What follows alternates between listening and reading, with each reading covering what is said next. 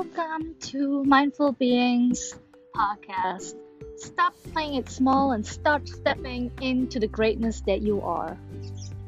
Um, hi, my name is Raditya Lazzari, and I'm excited to showcase you different ways of living through your fullest self every day.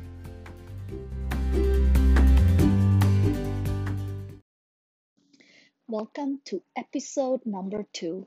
I was just sharing to you how simple it is to use our breath to our advantage and to focus in the present moment by just breathing in and breathing out, and how when we begin to focus on our breath, we probably want to think about something else.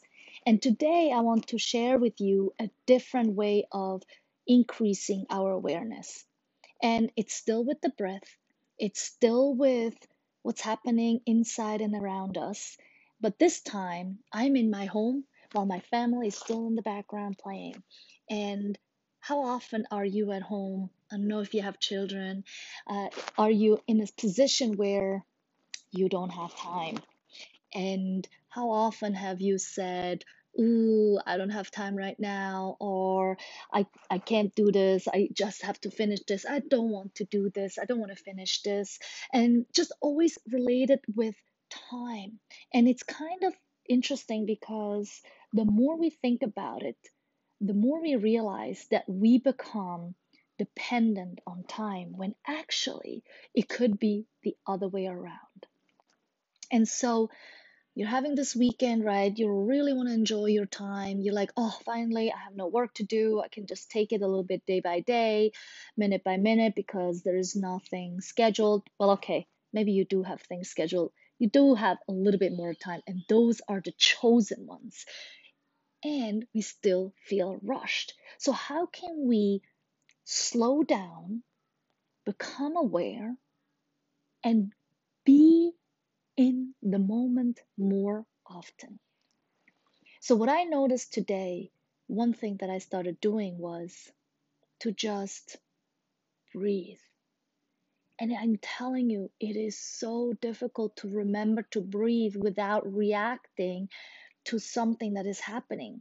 And trust me when I say it's not working all the time. And when it does, it feels so good.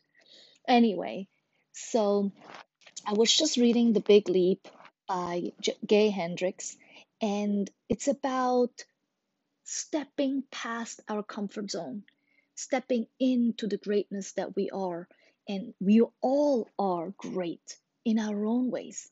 And what happens a lot of times is that we want to have validation from other people around us. The same thing goes with our families. When we don't have the time because we are doing something else, like working or just being for, you know, spending some time with ourselves, reading, drinking your coffee or tea, we realize that we would want them to say like, oh, mommy, sure, why don't you just sit here for a couple minutes and enjoy your tea or coffee, right? How wonderful would that be?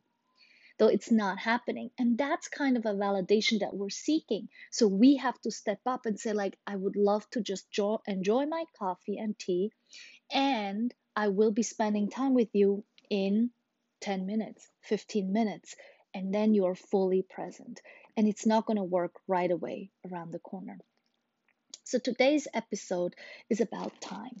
It's about how do we relate to it, and how do we define it in a way that it's not holding us back. Because the way we usually related to it, as I mentioned at the beginning, I don't have time for this, is, means that we're giving time outside of ourselves, when instead, I want to give time, make time for X Y Z, for my tea, or for my children, or for my work. Because then it's dedicated time to something specific, instead of finding excuses why we don't want to be with the other person, but just standing up into our own two feet and saying what we actually want to do. Because it is usually what's holding us back is to actually share what we really want to say. because we don't want to hurt other people's feelings. We don't want to come across selfish. We don't want to make them feel like we don't care. And by saying like, I don't have time, we're putting it putting the responsibility outside of ourselves. And so this is what I realized is that a lot of times with many things in our lives, talking about confidence even, which we will be talking in other podcasts, is that it's in our control. We make the decision and we shall stand up and take accountability for those decisions that we want to make.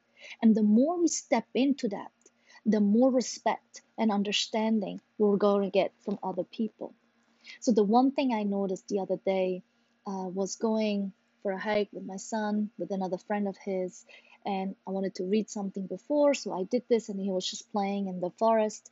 And when we went home, he was telling me, oh, let's go to the playground. I want to go play hide and seek with you. I want to do that. I want to do this with you. And I'm like, you know, I don't think, like, we can do this at home, but I don't really want to go to a public playground and then run around the playground because I'm not six years old, right?